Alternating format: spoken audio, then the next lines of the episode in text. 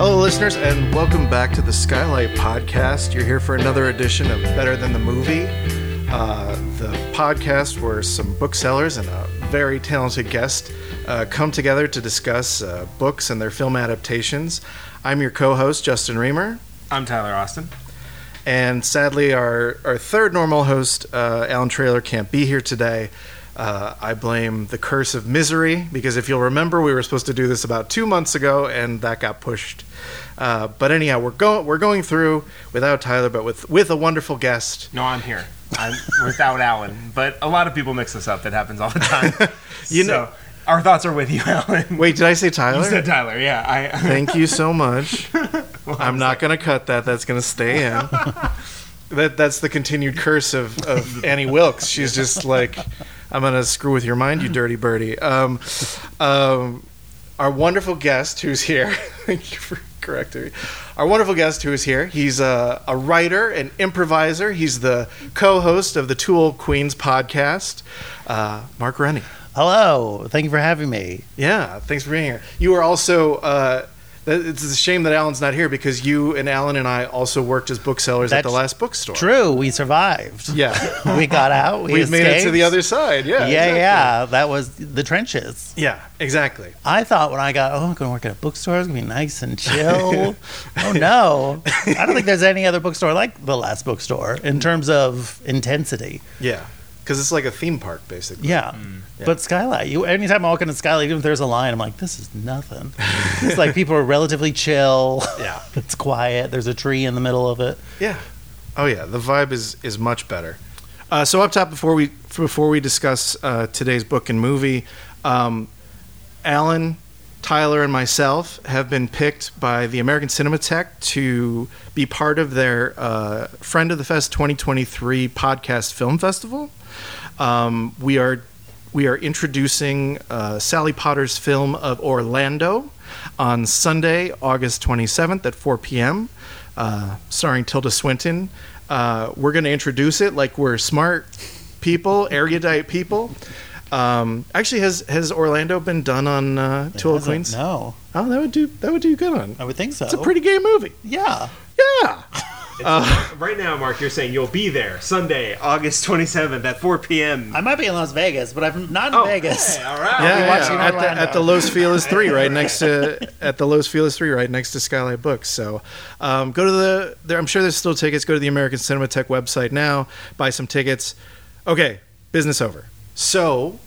You're our guest. Yes. Asked, asked you to bring a title. And actually, Yes. I, I, I sort of in the past few episodes have, have been making little jokes like, what a perfect summer book, since it's very wintry in this book. Sure. But, but, uh, but actually, I guess there's a documentary called King on Screen that is opening in New York as we're Ooh. recording this, but is actually going to, I think, come to LA when this episode goes up. So we're perfectly on time. We're, we're here to tie into the King on Screen documentary. It's in the zeitgeist. And so, because of that, I think we should all talk about what we think of Stephen King, his books, his movies. Let's let's have at it. You're the guest, so Me? go first. Yes. Um, well, I remember like when I was I started reading him probably too young because when I Mm-hmm. was a kid, you went straight from you know Judy Bloom to Stephen King. Yeah, there was no young adult, so I remember like in high school, I was reading like The Dark Half. Oh, yeah. And like a girl turned to me and like before math class, she's like, "What is that?" I'm like, "It's, it's Stephen King." She's like, "It looks evil." I'm like, "Yeah, I don't know."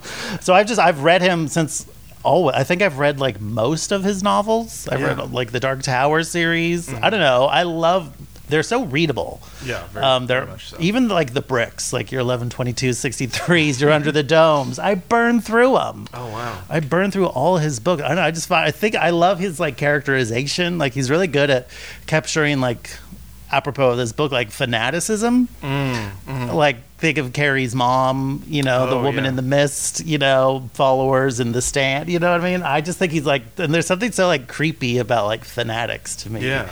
because you can't reason with them. Yeah. Because they believe they're right. You know what I mean? It's not just, it's like, it's that conviction. I don't know. And it also seems like we see it in our like world everywhere. So I think, I don't know. I just always find that really unsettling and creepy. Yeah, yeah. Oh, And also great short stories. I tell totally. everyone if you haven't read King, just pick up like one of the old short story collections, Night like a Shift Night for Shift, sure. Skeleton Crew, yeah. any of those. Have you have you like I haven't really ca- I tried to read the Mr. Mercedes trilogy, but I've read those. Yeah, but have you have you kept up through like the present, like fairy? yeah, Tale I and read all that? Fairy Tale. Oh. Big disappointment though. First, first two hundred pages are great, Uh-huh. but then it gets into the fairy tale world, and you're just like, I don't. care. I liked it when it's just like this teen meeting an old man and like Mm. helping him and bonding with the dog, and like. But then it gets into this like fairy tale world. I'm like, go back to the like uh, slice of life stuff. Yeah, But he had been in this bent of like crime fiction. yeah, yeah. yeah. But then Mr. like the uh, Bill the Hodges series, I guess. Right, they're- right, right. Like they get they do get like a little supernatural towards the end. oh, okay. But they are like you could tell like oh he's been reading a lot of crime fiction. Like he got into like this crime fiction Yeah. phase. Well, well, definitely because I watched because I'd never seen it. I watched like the first ten minutes of the pilot of Mr. Mercedes with. Uh, So you gave it a chance. with Brendan Gleeson. yeah, yeah. And I was just like, I don't know that this is right, but but uh What do you mean? It's wrong. I, I just like it's like yeah, I don't know. I I- I'll fi- I'll finish. it. I'll finish it. The I pilot, haven't at watched least. it. Oh, okay. Well, was it on like the AT and T network or something? like something and- but nobody now it's has. On, now it's on Peacock. Like, like Oh. all the great vanquished uh, networks like CISO and AT and T. Now Right. it goes to Peacock. the black hole. Just goggles him, bob, gobbles him up. Yeah. eats him up. You can also watch it on planes, I think, Oh, well, that's a good option. or gas stations, te- television. While you're pumping filling. gas. Okay. Mr. Mercedes is playing there. Honestly, I'm not opposed. yeah. And and you know I like Brendan Brendan Gleeson in anything is is very watchable. But what I Sure. what I was gonna say is like watching it because for whatever reason, uh, Silence of the Lambs has been on my mind. I was like, oh, I think he's trying to do his Thomas Harris with like Mr. Mercedes, like sort of like having the story that tells it through the killer's mind and the the um The detective, the the, detective's mind. Yeah, guy yeah. tracking him. Um, yeah, but. No, nothing super deep there. Just that that was Sure. that that was my like oh it's like that okay and I'll watch this some other time. Uh, Fair enough. but what, okay, so what about you, Tyler? What's your what's your King history or your feelings or thoughts or This is probably my first King horror novel. Honestly, I've not read much. I've read no- novellas. I'm not. I was not a huge horror Hmm. person, really. Still, even. But uh, my mom was as a kid. Oh. So like every Mother's Day or uh, like for her birthday, I'd go out and get her like the most fucked up looking book I could find. Really? With Stephen King's name on it at the That's grocery cool. store, and she'd love it. I remember like Bag of Bones is one Yeah, she yeah. loved, or and and so they were all on the bookshelf as a kid growing up, and like it and Tommy Knockers and all Yeah.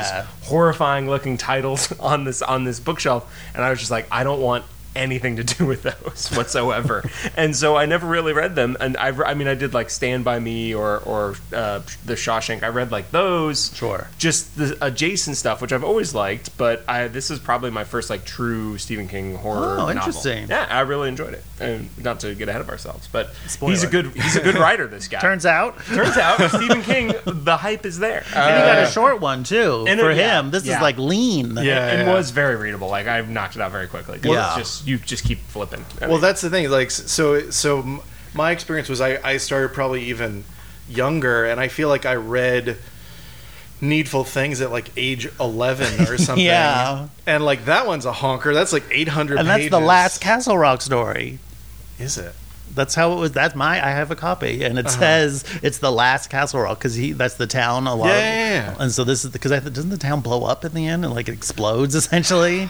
I I remember I could be wrong. I remember, yeah, th- there's there's a very apocalyptic ending to the book, and then I went to see the movie, and I was like, well, that's not how the book ends. Yeah. But and then like as time has gone on, I'm like, wait, he doesn't always come up with the best endings either. Just being No. like, let's let's blow notoriously up the town. goofy Let- endings a lot of times. Um, but yeah, I guess I never I never thought to track it as like like that's the last one he said in Castle Rock because there was the series Castle Rock that brought it back and all that. right. I never watched that. I didn't either. But um, but yeah, I, I had a similar thing. I basically started too young. I also think I read the the Dark Half uh, too young, and I'm just like, if my parents knew the the cursing and sexual descriptions in these Yeah. books, they would they would probably not let me go on. But they don't, and here I am. Right? Uh, Um, It was but fun yeah. to like start like because when I started reading him, he already had like such like a huge library to like Yeah. f- discover and like oh I haven't read this one or like going to a used bookstore and finding ones you hadn't read or heard of necessarily because like this is all pre-internet too so you're not quite sure like oh cool cycle of the werewolf like an illustrated you know like that kind of shit was like yeah, my yeah. jam. Yeah, that was the thing. So like, I, I brought out this this hardcover of misery that I prove had. it's hardcover knock on it there we go Thank you. Yeah, audio medium uh, that I had in my dad's basement, along with some other Stephen King. I had I had the like the collection of the four Bachman books, which I snagged too because I was like, oh, one of them is no longer Mm. You can't get it in anymore. print because it's about a school.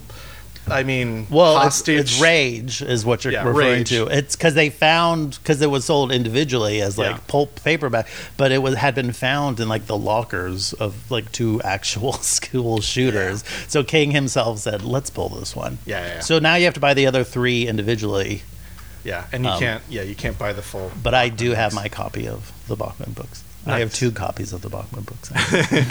They're like the one books I'll never. I have on my King. I'll never like. I have my.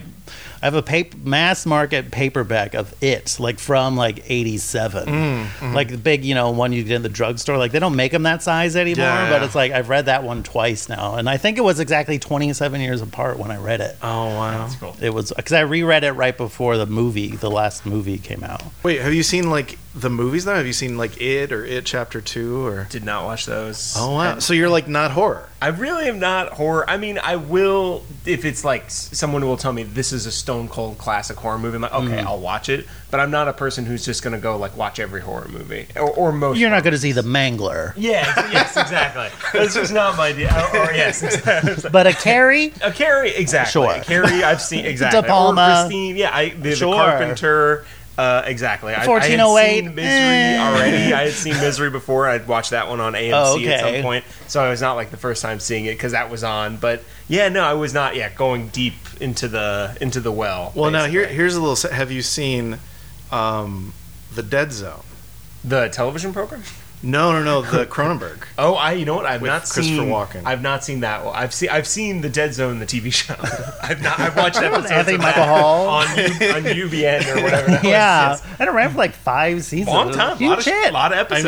mean, it's yeah. a, it's a great premise. You yeah, it is good, Which- Uh, but I've not seen that one though. Because what I was going to say is like I, I wanted to highlight some of my favorite both book and adaptation, and I think the Dead Zone book is one of my favorite books. Sure. And I think that that's one of the best, like not hundred percent like m- like Misery today, not hundred percent faithful, but like so Right. nails the book in movie form that I'm like, oh, this is great. I love Yeah, I also don't care if like things aren't faithful. Like um, if the Misery movie was totally faithful to the book, I'd be like, this is unpleasant. Yeah. Like this Yeah, is too much. It would be like Michael Hanukkah or something like yeah, that. it'd just be like I think the audience would just like check out emotionally at some point, you know. Um, so I'm okay if they like take liberties with it, and, like adapt it. We'll always have the book.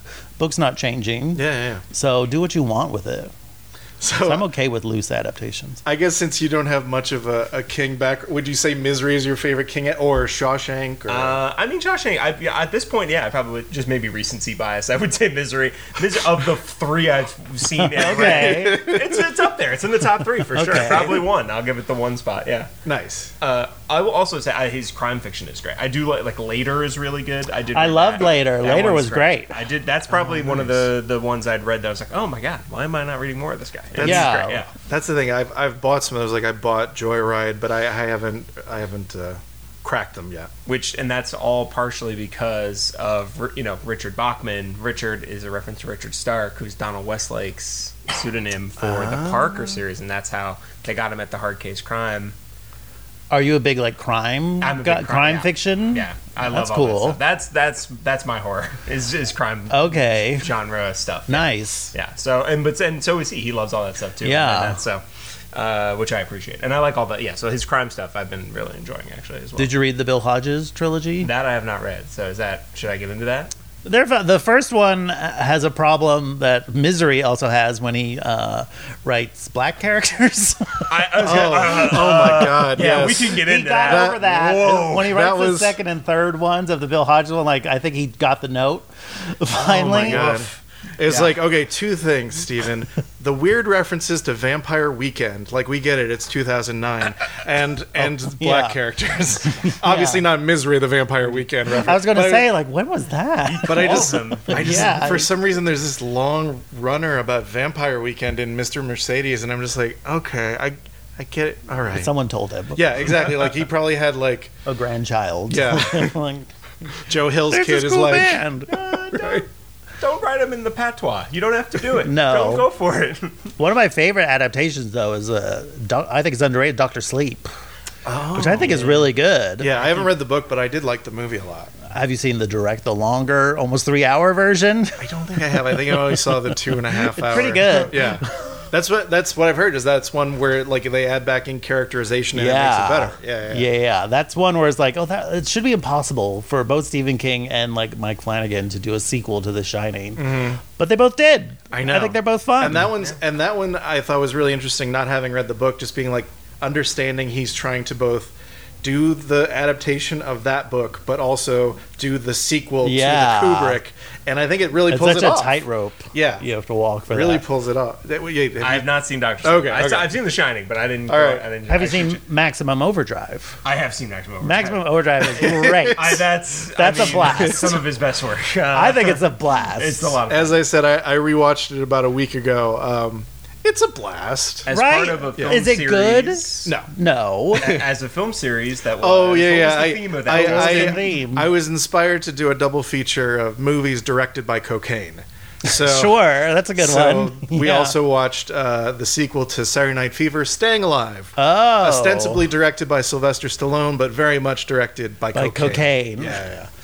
Um, actually, that'd be a great one for your podcast. Have you have you done Staying Alive? We haven't. Oh, that I've never would- seen it. I've also never Oh. seen Saturday Night Fever. It's the thing is, I think people go into Saturday Night Fever expecting it's like, oh, it's, It's like a roller fun, boogie. Yeah. fun Yeah, yeah. disco, Fun. and it's like a dark coming of age story. Yeah, yeah. Whereas Staying Alive is basically like a '30s let's put on a show musical. Every And- like still I've seen reminds me of Showgirls, yes, like a Vegasy, Yes. glitzy. the the climactic musical at the end of Staying Alive is. um yeah, it's Showgirls basically. Yeah. Staying Alive, also a good alternate title for Misery. Oh, That Exactly. Thanks for bringing this back. Um, I think I think we've done enough of our up top chat, and let's let's get into Misery, the book by Stephen King. Misery, the movie, written by William Goldman and directed by Rob Reiner. Um, Shot by Barry Sonnenfeld. Sonnenfeld. Okay, here's the nerds. Like we're Yeah, yeah, united. yeah, yeah. Well, because I, I took notes, but like one of my notes is very specifically about when the Sonnenfeld lens kicks in, then you're like, oh, now the movie's getting Oh, it a was like little the canted angles and stuff like that. like like taking the the the um, close up of Kathy Bates with the wide angle, so she Yeah. looks weird. And, yeah. yeah, yeah. and I was like, oh, now we're in Sonnenfeld land. There it we felt go. very Coensy. Like his, like I felt a lot of like the close-upy things that they Mm-hmm. do, and like it was like, oh, this is yeah, this is his. There, he also directs Coen, or he also shoots Coen Brothers movies for sure. Like it was like perfect, and I was like, oh, what a great tone for this. It's like kind of off kilter, especially for something that could be like on paper so like uh, dull you know what i mean just like in one room essentially from like 75% of the movie Yeah. Well, and also like like getting I'm not getting ahead or getting ahead, what is that William Goldman eventually takes his script and turns it into a Broadway play. Like makes a lot of sense. But but one of the things that I thought was odd is is there's only three characters in the play. It's um, Paul Sheldon, the writer in the bed, uh, Annie Wilkes, the nurse, and Buster. Buster. Pig. Oh, sorry. yeah, no, Yeah. What? Did they cut out Misery the Misery pig? the how dare Damn- they damn He it, was Bill a Goldman, what do you- Star. Um, Buster the sheriff. Yeah. Right? Yeah. Which Yeah. is the thing he totally made up. Yeah, right and works. Yeah, yeah, It we works. love them him and his wife They're so good. They're so cute together. Oh, that's actually something real quick too. Is like I was I was doing a throwback to listening to audio like Stephen King audiobooks for a Oh, bit. that's fun. And I love the Dolores Claiborne audiobook. First off cuz that book is basically just a monologue. Oh, but yeah but the audiobook is read by the actress who plays Virginia, Frances Sternhagen, and she is Oh, so good in that's that so role. cool. It's just I I love it. that's a great recommendation Yeah, yeah. That's also a good adaptation that movie I it's been so long, but but yeah. jennifer jason lee Catherine Bates. Oh Again. yeah. the return of Kathy Bates to the to the, to the so as he as he trails off. So you've become the synopsis guy. Give us a quick synopsis so we can start tearing this apart. It will be very spoilery this episode because it can't not be. Can't So, not be. So, we start with Paul Sheldon, internationally beloved author and playboy. he's about to he's about to finish his new novel, Fast Cars. He actually he just finishes it. He always goes to Colorado to finish the book. He's driving west to, to free himself because he's also just killed his most popular character in a book that's just about to come out, Misery. Uh, Misery's Child is the book that's about to come out. He's driving west in a snowstorm. He swerves off the road. He breaks both of his legs in the car crash. He's pulled from the wreck, saved miraculously, and brought back to this woman's house, who is Annie Wilkes, his number one fan. And in the book, it, I believe I would just say it, it happens much more quickly. You realize that she's an absolute nutbag maniac and is like holding him against his will, and is and is and slowly but surely, once she finds out that Misery is killed in the new book, she she buys it. And she forces him to burn his new manuscript. He only has one copy, and then to start writing another one uh, that brings Misery back from the dead. And then over the course of this time, she basically breaks him psychologically and physically until he is a husk of a man who has only the barest will to survive. And basically, that's, I mean, I, I don't, there's not much more plot than that. That's pretty Yeah. much it. It's pretty Well- straightforward. Well, I mean, in the comparison, I think first off we can we can talk about like in the book we know so quickly that she's psychotic, Yeah. um, and and she doesn't try to hide it the way that the version in the movie does, and Yeah. and I tried to listen to um, William Goldman has uh, a commentary track on the disc. I tried to listen to it, but he literally pretty much stops talking after ten minutes, and I'm like, well, I, I just watched the movie. I'm not going to watch the You just movie rewatched again. it. But like basically, he's like, yeah, our whole thing as we were looking at it is like, well, we've got to get through the first act before you totally know she's crazy. Yeah. And so like, so like he he talks about ways that that they're trying to like, well, we gotta we gotta lay down the groundwork of what happens, but also not not spoil so soon that like he's really in for it, and he doesn't know he's really in for it yet.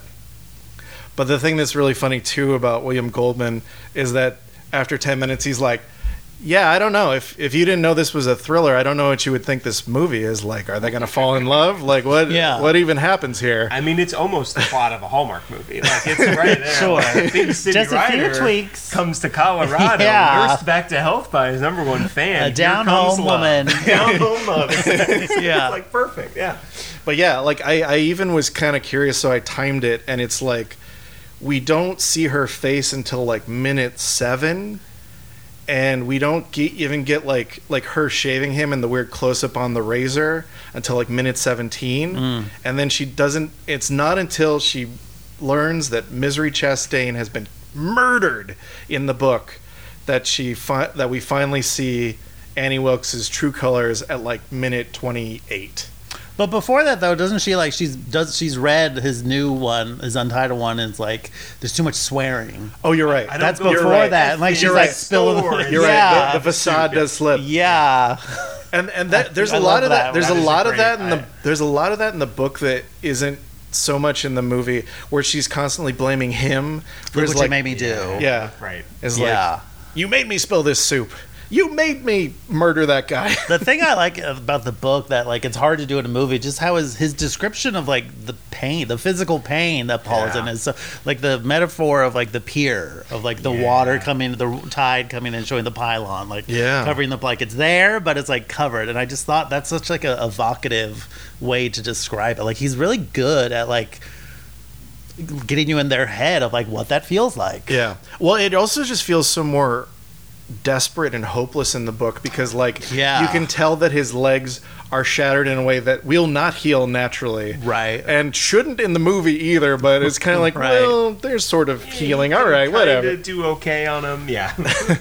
Um, but like, yeah, and also in the similar way that the way that he realizes he's getting hooked to the pills. in I the book. love all that stuff. Yeah. and like it just like makes it seem so impo- like that's that's the thing that's great in the book is it feels so impossible, and you can tell. It's so stacked against him. Yeah. But When- then I love that twist where he generally starts to enjoy writing Yep. Misery's Yes. Return. Like I love Yes. that you don't like the writing process of it all and like how he described writing Yes. and stuff is so like evocative. He's so good at that stuff. I mean, like I feel like fifty percent of his main characters are always writers anyways. Mm-hmm. yeah, Um, but I love all that stuff. yeah, That was the stuff that I was like, could not go in the movie. You Right. Mm-hmm. just- it's boring to look at someone at a typewriter, Right. But it's fascinating in the book. Like you're reading in the way he's exactly the falling into the hole in the paper is Yeah.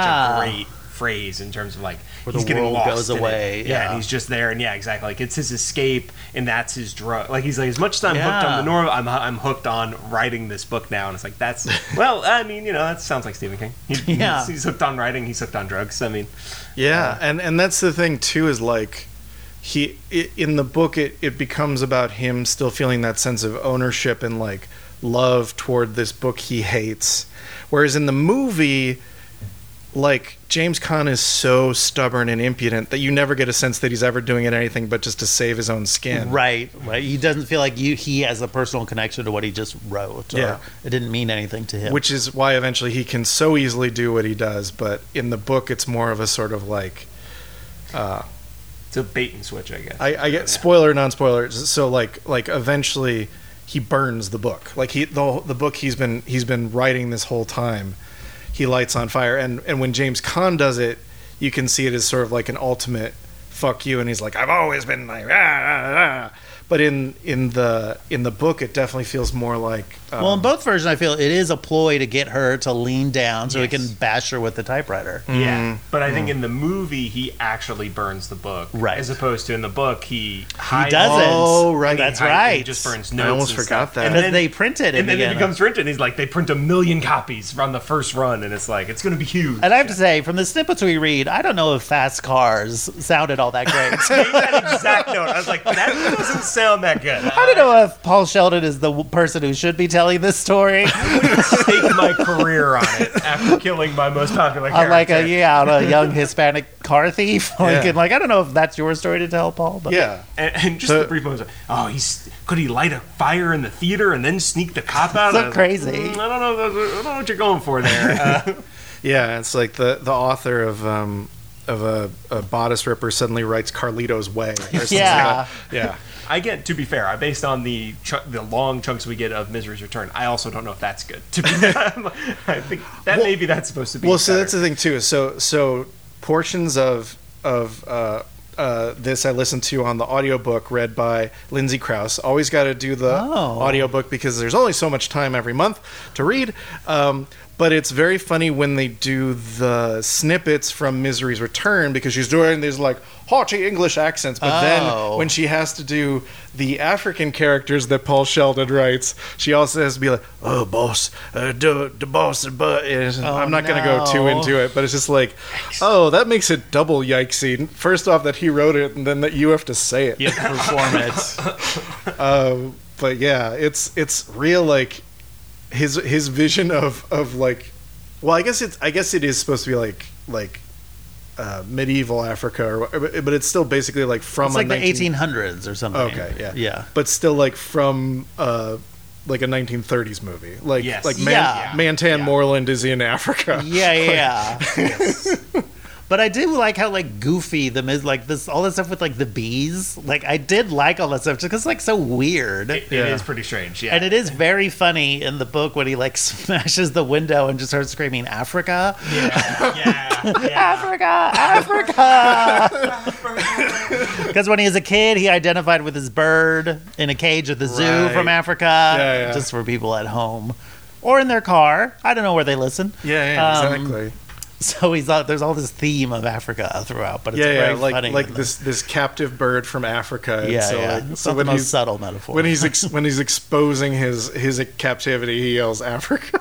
he definitely seems to go much more like uh, insane in the book. Definitely. Yeah. Well, everything in the book is a lot more high. I forgot in the book about the like cutting off the Um, thumb. Thumbs, yeah. And like then using it as a birthday candle, like she is so twisted. Oh my god! Yeah. Well, I I saw. I think it might have been on the Wikipedia or something, but he talked about how his original premise was that at the end the the misery's return would just be bound in his skin and he Oh my wouldn't God. survive. And then at some point he realized he can't make it through this book and he doesn't survive. Like Yeah. like as as fun as it would be for me, the writer, to bind his like bind the book with his skin, maybe uh, no. yeah, I think that's a good call. It does have a hopeful ending. I Uh, yeah. would say both do. Yeah. The the version in the book, he is like so much more damaged about it, Yeah. and and like him even just being able to like be like, what's that kid? Maybe that kid could be inspires. Like is like okay, he's not totally ruined, but Right. in the movie, it's a little bit more of like sort of a clever like.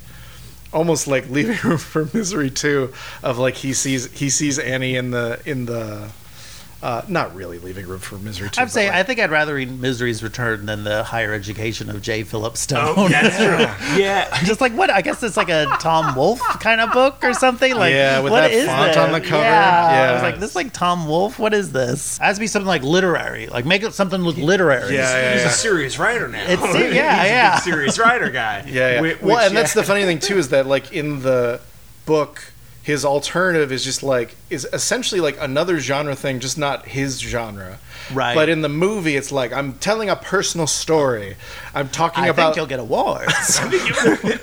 Laura McCall is great. She's really Yeah. good. in this. She's Oh, really yeah, good. as- a special appearance for Yeah. her. What crediting? I mean, yeah, she's amazing. She's really fun. I mean, I mean, everyone in the movie is so good. Like that's the thing is is is Rob Reiner went from like one of the best directors ever who made like five fantastic movies in a Incredible. row to Stone Cold just classics. to just like has he does he not know He's on What- Twitter now, I think. all the time. He's just on Twitter retweeting John Cusack or something. But like, but like, he definitely had had the juice at this moment that he was like, like, I'm gonna get great actors, and if I don't, if I don't have like a star, like, it's still gonna be like, you know, Richard Farnsworth as as the So cop, uh, Francis Sternhagen is as well. Like, just like everybody pops. Like even um, in his like one brief scene, the desk clerk guy, Oh, at the inn. yeah, who's who's like Yeah, in Mary he's Hartman, fun. Hmm. Mary Hartman, and like What's Up Doc and stuff. Like, um, I was just like, oh yeah, that guy, that guy's great. And even just in his one scene, he as the as talking. One second of JT Walsh as Right? the cop being like, he's gone, he's dead for sure. Yeah. like, oh, JT Walsh is killing it. I was so excited. he's, eh, he's great. Farnsworth is so good though. He's just so charming. I like from the jump where he's, oh, I'm the the sheriff of here to sheriff of there. I'm Yeah, a pretty yeah, yeah. good fishing guide if you need help. And you're like, I love this man. I love the relationship with his Yeah. wife. Ugh.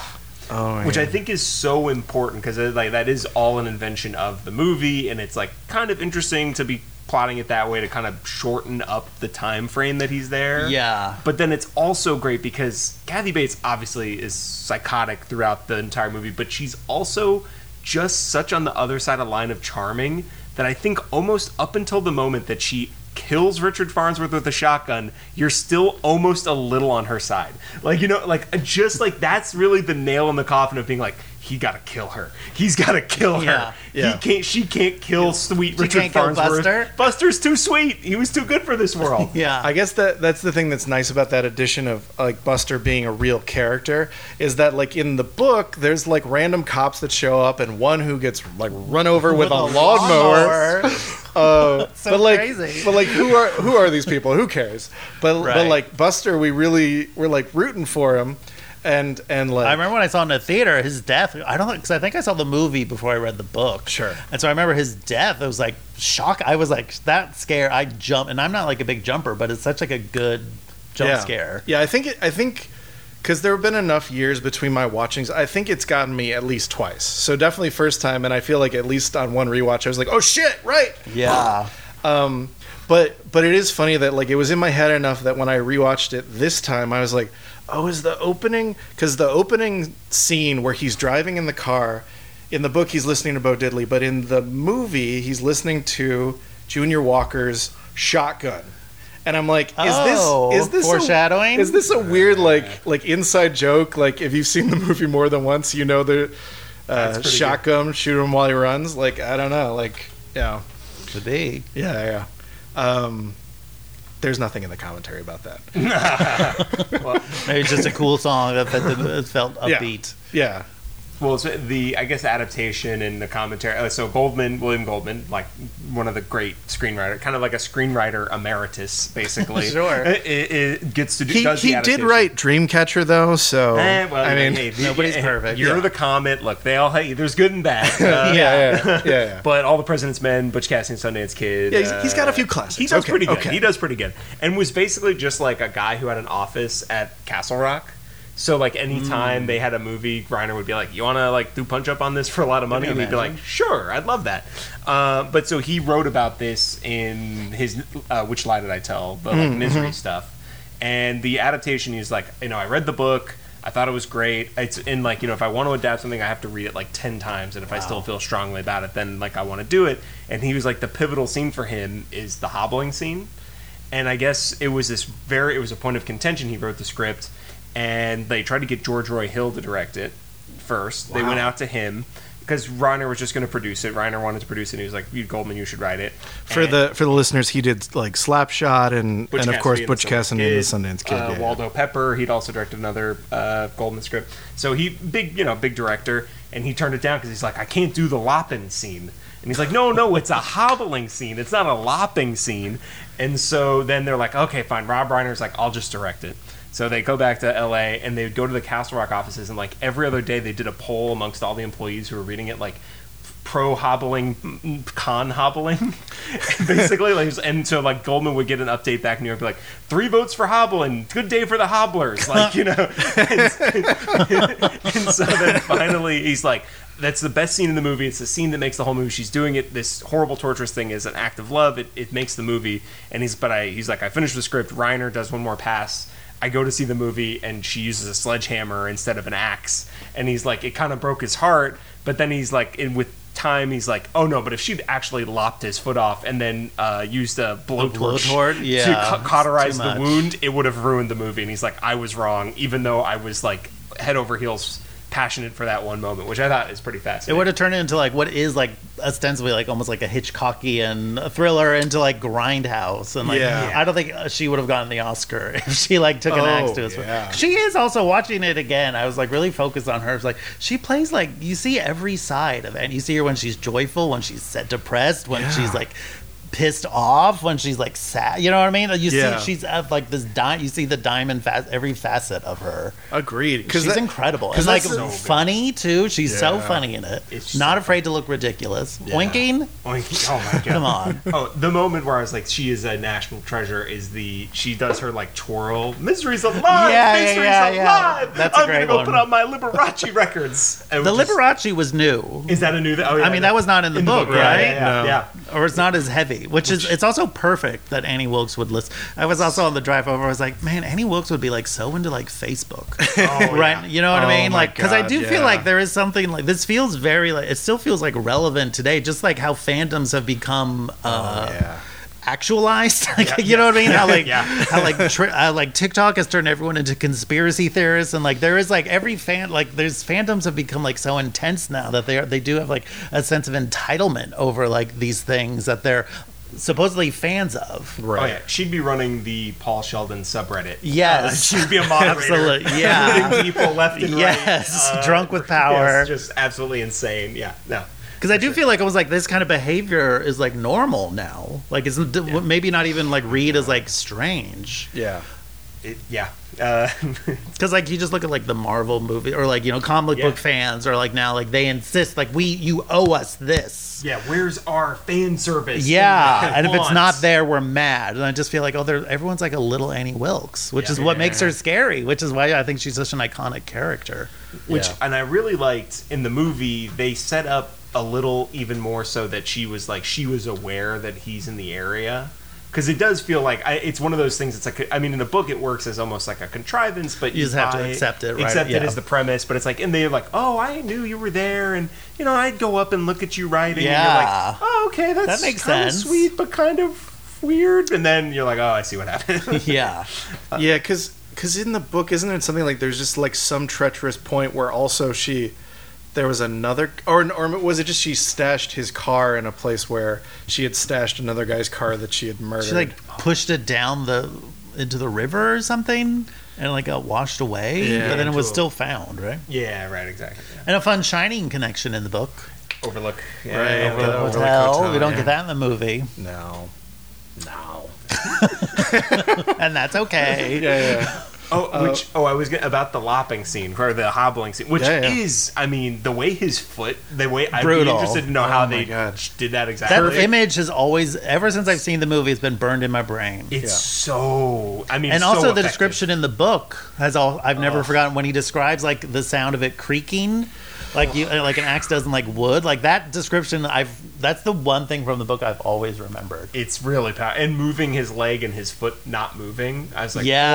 my god, that's really strong. Uh, but I, I was good. It's it's funny because I watched the movie as a, a teenager in high school, it's, again on AMC or something, uh, and just loved it. Thought it was great. And and I remember telling my mom about it, who's a big Stephen King fan. And she was like, in the movie, she, she, oh my god, you watch that? She cuts his foot off. And I was like, no, no, it's a sledgehammer. She's like, no, no, no, it's she ch- lops his foot off. And I remember seeing it, and it was just the memory of the book. Yeah. is so visceral and strong. She yeah. was convinced in the movie that she chopped his like his foot off with an axe as opposed to the sledgehammer, which I was like, that speaks to the, the how good that scene is. Well, that's the that's the thing. Earlier, so in the book, there's the whole thing where he gets her to get new paper, so he can sort of like explore the house a bit. But um, I think in the book, there's there's a thing where she's like, "I'll do it," and then before she does, she i- angrily punches him in the in the knee. Yeah, oh yeah And when I was describing that to Arlo, who works here, he's like, "Oh yeah, I think that's why I stopped reading the book. really just, just, that was too just much feeling that sensation of her punching him in the knee, which, which is then interesting to me because like there's a similar moment in the movie where she takes the paper and basically slams it, On slams his it on his legs, laps, yeah. slams it on his, his legs. But just like I think there is just something a little more sadistic and nasty about the book Annie, who's just like Absolutely. like I'm not Michael Myers. I'm not improvising a weapon that's here. I'm just gonna like "Urgh," punch you in the fucking leg. got a temper Yeah. yeah, I got a temper, or make him drink dirty dishwater or like floor Oh, water yeah. immediately. That's so early. It's like, Oh. Yeah. oh my god. It's like, it's like he's so thirsty, and she's like, "Fine, drink this yeah, here, freaking." wash your pill down with Mop this water. mop water because I threw this soup bowl against the wall, and it's like, oh my god. Yeah, yeah.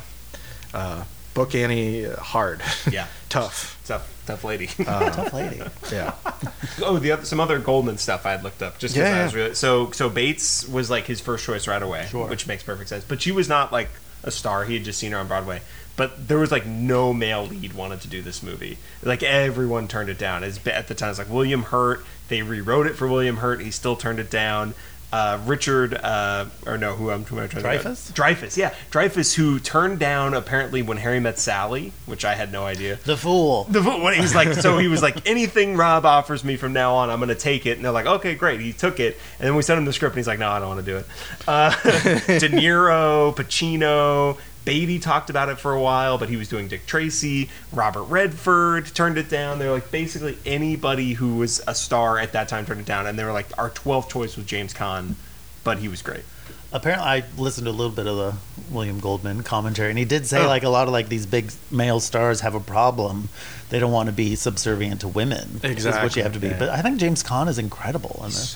So Yeah. you could tell it like barely suppressed rage all the time when he's just like fed up. Like that's the thing is like like I think movies are definitely more about action, and the book is very much about like going crazy in your mind. Yeah. And James Caan is the perfect one to embody the desire to do the action, Yeah, but yeah, like yeah. not being able to. I think I just had vague memories of the movie when I was reading the book, and I was just like, why isn't he trying to get out of bed? Why isn't he? And it's just like I think it's because it's that James Caan energy Right. for Paul Sheldon of like. As soon as Annie leaves, he's like, "I'm gonna crawl out of this bed, see if I can open that door." yeah, it'd be like casting like Jim Carrey or something. Right. Well, that, yeah, Sonnenfeld talked about this in a different interview where he was like, James Conn drove him insane because James Conn is like such a physical actor and he was like a former football player in college and like wanted to just. He, I, James Conn, every scene was like, What if I like sat up or something? I'm like, No, you can't. Your legs are broken. What if I did a lot of push-ups?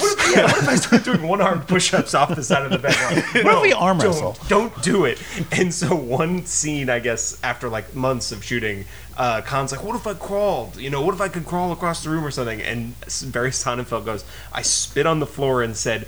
All right, John. All right, James. Crawl to my spit. so they were they were at each other's. throats. Wow. Yeah, he was pretty serious. Wow. Yeah, but I, but he told that story like it was a light, fun thing. Um, you know, Eh, Jimmy Khan. they're having a good time. They're having a good time. But but it, w- I think that really works because he's like so pent up and like Yeah. wants to escape, and he's so athletic, and you're like, no, he's trapped. It, it really works in that way. Yeah, like it's even one of those things where when we first see him like leave the cabin and get into the car, he just like throws a snowball and goes, "Still got it," and it like and it like isn't setting anything up apart from like just that part of his personality. It's just like, yep, Still got it. Everything works. I'm still me.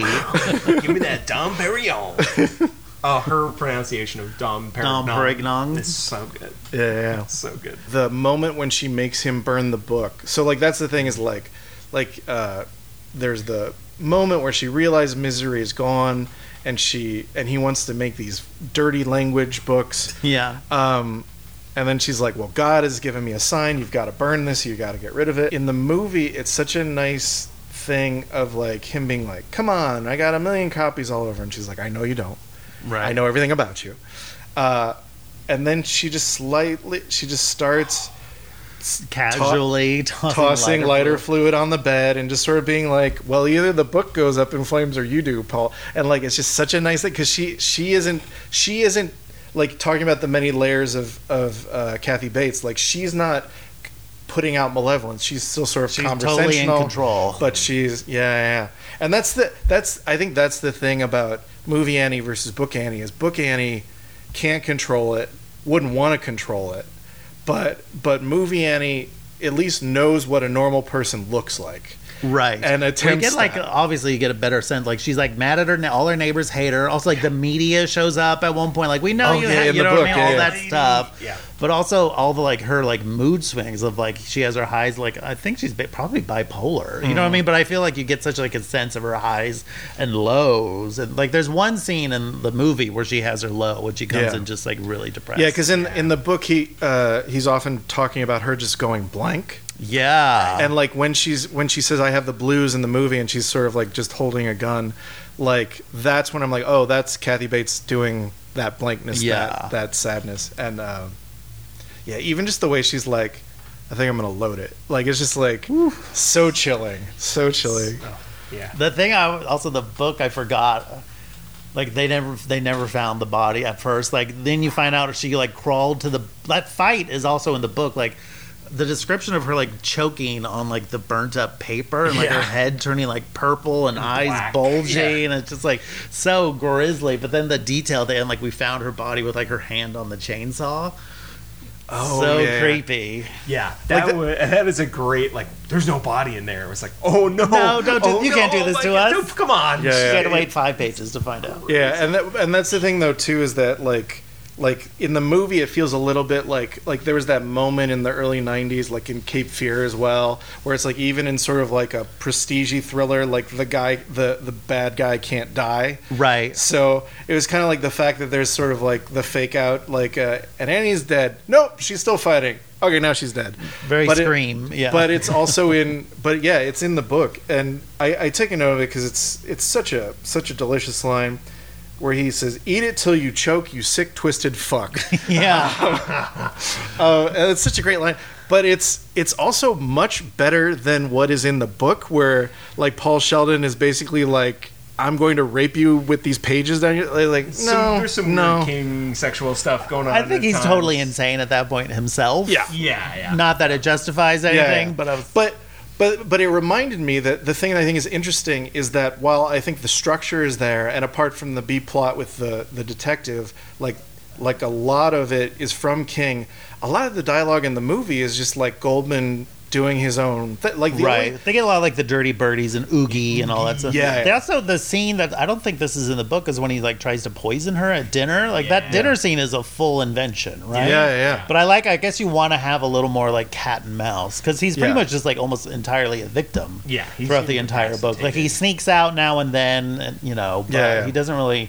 And that's the thing is in the One book, it's upper. more like he he goes out to get the pills because he's so addicted. He like he Right. needs, and and the the addiction isn't really so much a thing. He he's much he he's much more able to kick it so that way he can save the pills to try to poison Yeah. uh, Annie in the movie. But um, the the thing the the one scene that I think like a lot of the dialogue is the same oddly as the one where they're discussing chapter plays oh where yeah, he first the Rocket he, Man fir- thing. he first attempts to to write Misery's Return, and he's just been like, I don't know, she got a magical blood transfusion, she's back. Yeah, doctor gets there. And- it's fine. And, and she's like, no, because I remember as a child, I went to the to the cereals and they tried to pretend that Rocket Man jumped out of the car, but he didn't jump out of the cock-a-doodie car. Cock-a-doodle. You all have amnesia.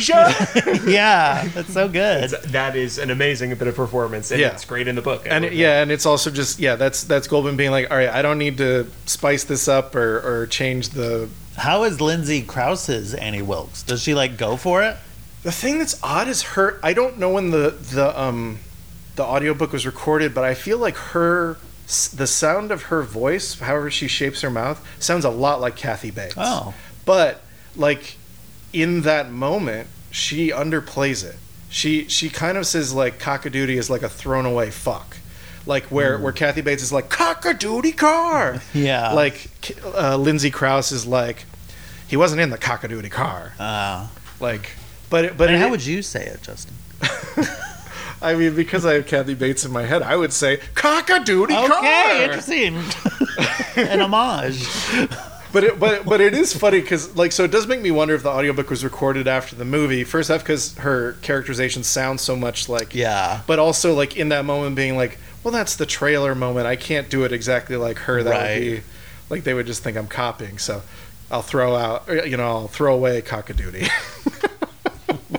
toss off, toss off. guy. Yeah, yeah, yeah. and the oogies and the and all of her other Annieisms. Well, that's definitely I think right because in the in the movie he's already started to basically hide the pills and not take the pills, so he gets off them quickly. Yeah. So I was like, oh, well, he goes out and gets them, and I was like, oh, right, for this scene where he's going to try to like overdose her, basically. But it's it's interesting again, an interesting choice in the movie to be like he kicks it really quickly. He just lives with Yeah. the pain. Whereas then in the book, it's just like he is hooked. That's the one thing where he's like, I'm gonna get off these. I'm gonna get off these eventually. I'm gonna get off these, and he just never does until finally he's out of there, and they have to like wean him off in the hospital. Yeah, he and, never and- gets it. which is a very. I was like, that's a very King touch. But even beyond that, King has like said on the record to him, Annie Wilkes is cocaine.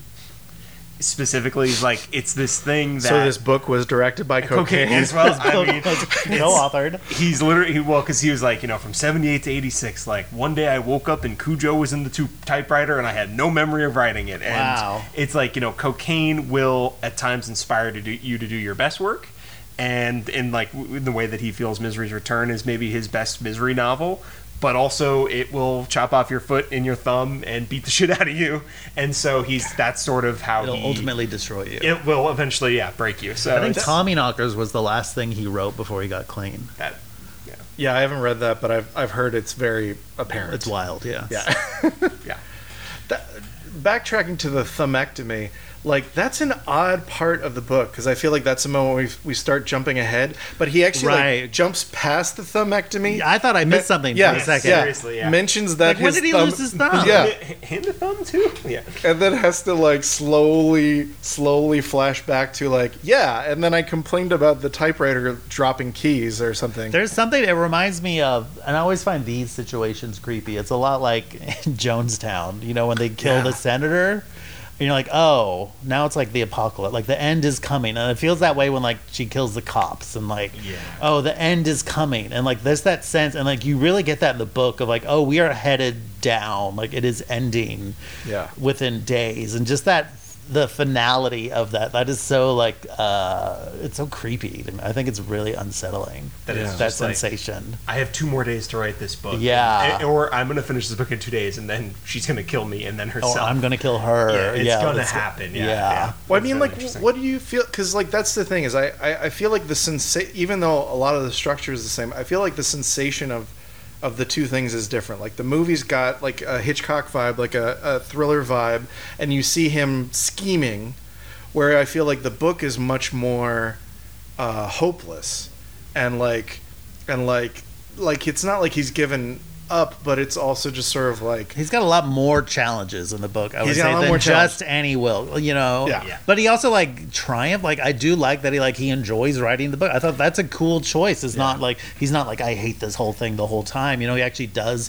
rediscover loving writing that. Yeah. You know, um, so th- I think the movie is like a great adaptation of a lot of like unfilmable things. Yeah. You know, like yeah, that is as what a mov- misery movie should be. Like I don't know how you could do a better adaptation. And also, it's only like an hour and forty-seven minutes. Yeah. It just ends. Yeah. Movies don't just end anymore. Right. This thing just ends. We got she he kills her. There's one scene. It's over. yeah, yeah.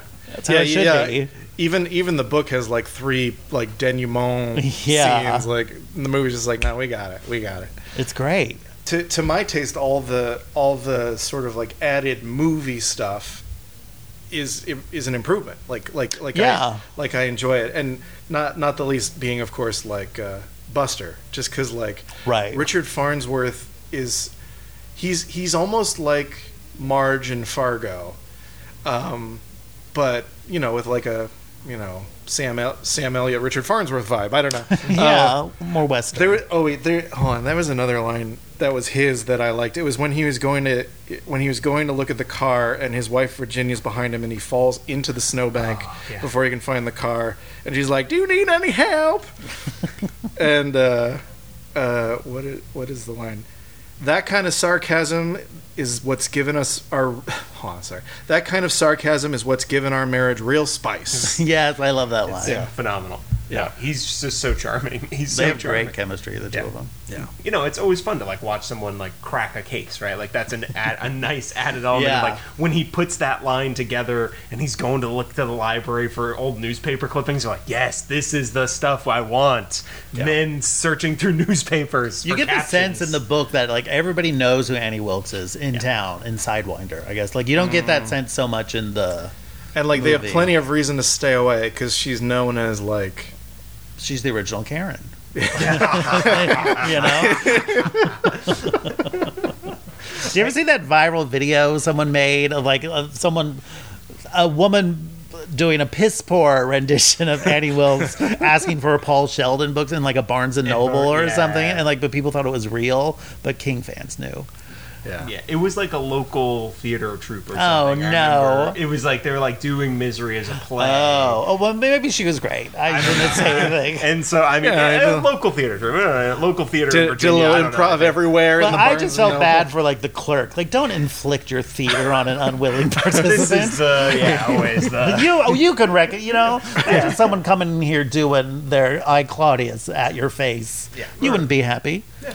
Yeah. Well, it does. That does remind me in a roundabout way. There was like a, a influencer who came in, and didn't they make like to give people a prize? They made them say to you like, "We want feet pics" or something yeah, like that. What? Yeah, I don't like that. it was yeah. We would always see at the last bookstore, you probably get this here, and it would drive me crazy. People would like pose for a picture with a book and then put it down. like, like, you're not buying that. That's like stolen valor. Stolen Goodreads. Valor. Yeah. Oh, Anything else to say about misery? I don't know. They're both great. Yeah. Very complimentary. yeah. It's been a long time since I've seen Stand by Me, so I don't even know if I would like like if I I would probably rank this above Stand by Me as far as like a Rob Reiner Stephen King adaptation. it was yeah. it- Probably. yeah. But they're both good. From I- it's been a while since I've seen, I used to love Stand by Me as a kid. Yeah. They both feel very Stephen King y. Mhm. Mm-hmm. They capture his like essence. And that's the only reason. So like they wanted Reiner wanted to do it, and they're like, "Has anyone bought the rights to it?" And it was like, "What? No one's bought the rights? Why?" And it was King was like holding on to it because he's like, "This is one of my best books, and I don't want to just sell it to anybody." It's so personal yeah, too. exa- total. And Reiner, because of Stand by Me, like him doing well by that, he was like, "Okay, I'll sell it to you." And Rob Reiner's commentary, which I listened to a little bit of, he was saying like he really related to Paul Sheldon because he was like a s- sitcom actor that no one he's trying to do something different and no one was taking him seriously. So that was like his in to the story. Yeah. There's a New Girl episode called Misery where 'cause Rob Reiner plays her dad on that show, plays Zoe Deschanel's dad, and she like miseries him briefly. Oh, nice. So it, it has a long tail. This movie. I did send to Justin a SNL sketch. Oh yeah, I was misery with two. Misery two with Roseanne playing Annie Wilkes, but she gets Dana Carvey, who's like giving up playing the church lady. Right. So she wants him to bring back the Oh, that's church lady, and that's very the base. of- It's pretty, and I, I'll say Roseanne's a lunatic now, probably always was. Pretty good, Annie Wilkes. Yeah, and and I commented in the text that like as a kid I remember taping because I wouldn't always like I was I was young, okay. Yes. I wouldn't always stay up to watch Saturday Night Live, but I would tape it and then watch it later. And like that one, the fake prosthetic for Paul's twisted legs freaked me out enough as a kid that I like fast forwarded through the rest of the sketch. It was too harrowing, yeah, Um, and now you live for that sick shit. yeah. How many times have you watched Terrifier two? Seven. Well, yeah. So that makes it a Terrifier 14. Wow, that's how math works.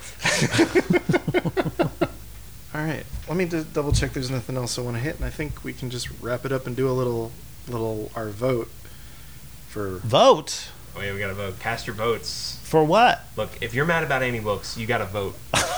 Well, right. Vote her Is she out. in Yeah. office? 2020, 2024. I could see her being on the GOP ticket, She- like with I- Marjorie Taylor Greene. Not you that know? far off, you know. You know, All I, right. gu- I guess I was going to say also we should get into the fact that she's like an angel of death nurse, Yes. who murders a bunch The of people. dragon lady. She's the And dragon babies. lady. and baby. Yeah, she becomes like the maternity ward head at, in Denver.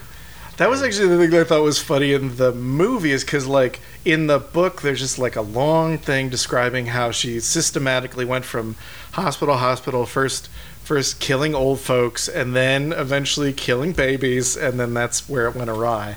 Um, but in the movie, he's just like flipping through Yeah. the clippings. exposition book. and like yeah. and there's like clearly like moments where they're just like stay on his face we don't need to see every clipping so like i feel like we miss a lot of like like there probably were like prop clippings for a lot of the things described in the thing also, that scrapbook is almost like too well put together. Like this is like beautifully made, like with like little clips from like birth announcements. And they're like Annie, you have a real talent. You're real crafty. Laid this down so yeah, nicely. Annie, you're so good at I this. mean, she do, she does have that shrine to Paul with the with right. the books in hardcover and paperback laid out. So you know, That was like in um the Batman. Did you guys see the Ba- the Robert Pattinson Oh, one where the Riddler makes his videos? I'm like, he's th- they all have like a very like a video you'd see at like Halloween Horror Nights. You're like, look at this messed up font. You know what I mean? Like, he's got a real future in like theme park promo. in a, in a complete non sequitur, that remind me. Did you ever see the Nightmare on Elm Street remake? of course. Who are you talking to? There's like that That's terrible. scene where one of the guys is doing a web video, and then he's like, like his head is slammed into the camera, and that's the end of the video. And it's like, who posted that? Yeah. Did Freddy Krueger post the video? You What- know- I mean, like, take this off this card, SD card. I'm going to put it up on his You don't want Freddy hacking your account. No, That's I- one thing you don't want. Was that in his dream witch powers? I don't Yeah. know. I don't know. It's a great poster. Yeah, I'm sorry I had to bring that up. Well, but I- that's how my brain works. That's very good. I will just go back to your saying she has a flair because he literally says, "Do you have, I, have you always been a designer, or do you just have flair?" Oh. And I just love the how sarcastic Khan is the whole yes, movie. He He's just so- hates her. He hates- loathes her. Just so, and just so subtly can just twist a Yes. knife real quick. Like it's so good. Whereas in the book, he's way too scared to do that. At a Right. certain point, where Khan really, there's that moment where he like flips her off through the window. he would never in the Never. book. There's the mo- it's when the thumectomy scene. Like he waves at her, and I thought, oh, is he gonna like flip her off? Is that like from the movie? And he's like just so beaten down. It's like he waves his hand that still has all five fingers, and I was like, oh, oh no, he would never. He would never Right. flip her off in the window. yeah, not Yeah. thi- not this Annie. Not that, not that Andy, not this. Paul. yeah, especially because like she flips him off, and then she's like, "You fooler." Yeah. right, silly guy. yeah, Uh, I I did wonder. Did you think she had any inkling that he had was trying to slip something into her drink and contrived to knock it over? I didn't or, think so. Or it just was like, it seemed like dumb luck. Yeah. A bit. But I love how just devastated he is. Yeah. Yeah, his By face is his great. face, he's just crushed. Yeah. Like, how many m- weeks did he like yeah. put- take to put that together? Yeah. But it also is like one of those perfect things too a- about like the B plot with with Buster is like it's like oh he's cracking it he's cracking he's cracking and in the end he still gets murdered and Paul has to save himself. Which that's another great, and I felt kind of Cohen's E brother moment where he's in the the bedroom and then he keeps peeking out and she peeks out. at the That's same- really funny. I love that. So, Yeah. and does it two more times and then Yeah. he can go upstairs. It's so good. Oh, that great. Do we think she spiked his cocoa? I do think so, right? I feel like that was Oh, That's pretty Oh, definitely- bold, though, to like just kill the sheriff. Yeah. But Well, I did that's- wonder. You never know with Annie Wilkes. You never know. what Yeah. she's She's doing. pushing it, so I was like, it felt That- like well, don't drink it. Right, that she pushed But it. You're you right. Don't know, but I who knows? Maybe not. But that that's also why then she's like, and now we must end it. And he's like, wait, let me finish the book. Give me a day. Which does make me wonder, did he just not I guess he I guess he doesn't he mentions to the guy in the hardware store or, or the general store Annie Wilkes, but he's like, did she do something wrong? No, she's great. She's great. Yeah, So like he no one doesn't kiss his necessarily hand. knows that he's gone. It would to take a replace- day or so of people to put it together, probably. Um, well, cool. I think I think we've uh, uh, wrung this mop bucket dry, and we're ready to drink it down. Yum. um, so there's there's three questions. Okay. that we ask, and then we see how how it all washes out. First question is, Mark, yes. did you like the book? Yes. Did you like the movie? Yes. Which of the two is better? I don't know. They're so diff. They're both great for their Yeah. own. I don't. That's ugh. Yeah. Maybe the book. I think ultimately Okay. I would come down on the book just because. But it's also uh, it's all for the reasons because things you can't do in a movie essentially like Yeah. the description of. I think I think I'll say the book, but also the movie's wonderful. It's really close, but I ultimately I got to go with. You couldn't have the movie without the book, but then the book has more racism, so that is a knock.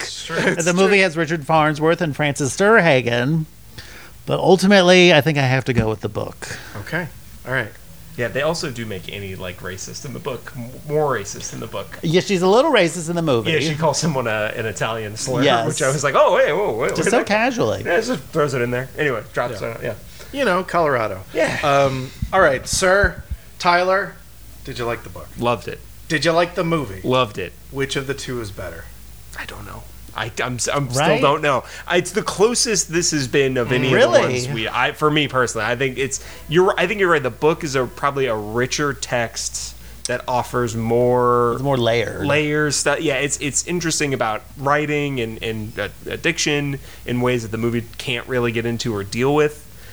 I guess I'll, for that reason, I'll give it to the book, but say it, it's probably the closest to a, a platonic ideal of an adaptation of like Yeah. it excises all the stuff, even the good stuff that just can't make it to the screen, Right. and makes a really effective movie. It'd be like a four-hour movie. it'd be yeah, and nobody it- wants. We have enough of those. four-hour movie of a guy at a typewriter Yes. filling in ends and and because there's not an end on the keyboard. So it's I, I I think the movie just totally works on its own. It's it's a banger. Kathy Bates is amazing. John James Caan is great.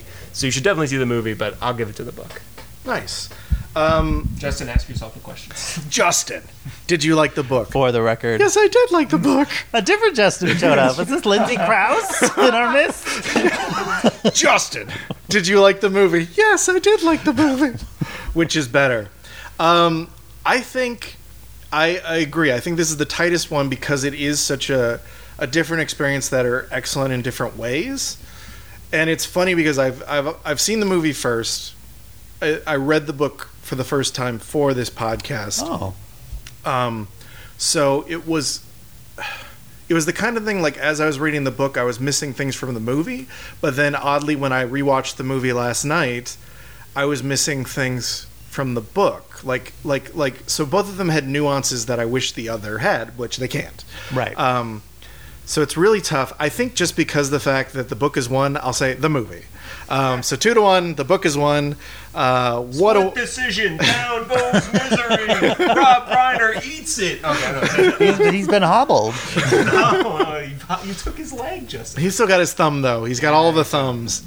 Um, thank you so much, Mark, for being here. Thank you for having me. What a delight. Yeah, and if you're a, if you're a movie fan, you should check out the Two Old Queens Patreon. It's a wonderful podcast Thank you. in which they discuss movies and decide exactly how gay they are using an Byzantine scoring system, That's right. uh, which is infuriating and delightful in equal measure.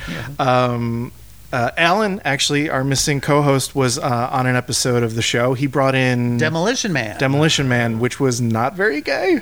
It's not not gay. I did say Demolition Man was like, oh, this is like an example of you know like gay homo futurism. Like if they were gay fascists, they would. That's because that's essentially who's running the city of New Ange- San Angeles. I St. think, Angeles, yeah, yeah. is like a gay fascist. So I'm like, so I'm like, I love Demolition Man. It's a great. Great description of that. And I movie. looked, up, I googled afterward, homo futurism doesn't exist. Oh. So maybe I coined it. I Yeah. think you've coined it, and you need to write like a paper. and we're firm, we're fir- study. yeah, we're Guess firming it so. up here. We're Oh, My we're only date stamping example it. is Demolition Man. so if you know more, let me know. I got to read more Ursula Le Guin, I guess. Mm-hmm. Nice. Um, we all do. I definitely. Thank you. We, I definitely do. all Not to shit. political, not to get Uh, political, but So, barring any any uh, unforeseen badness, next month we are doing Agatha Christie's Halloween party, which has been turned into Kenneth Branagh's A Haunting in Venice.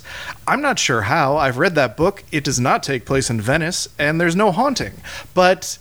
We'll see. This this is going to be a fun one because I think they're going to wildly depart from the book.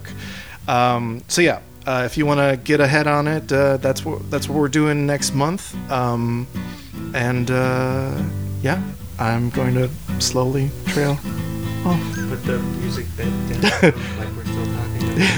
oh yeah, yeah, just the music slowly comes in. Thanks for listening to this episode of the Skylight Books podcast series. We hope you enjoyed it. If you'd like to check out the book featured in this episode or others, please visit skylightbooks.com. If you're in the Los Angeles area, stop by for one of our live in person author events. You can find a calendar on our website. If you like this podcast, leave us a review. It really helps us out. Our music is by Duck the Piano Wire. Till next time.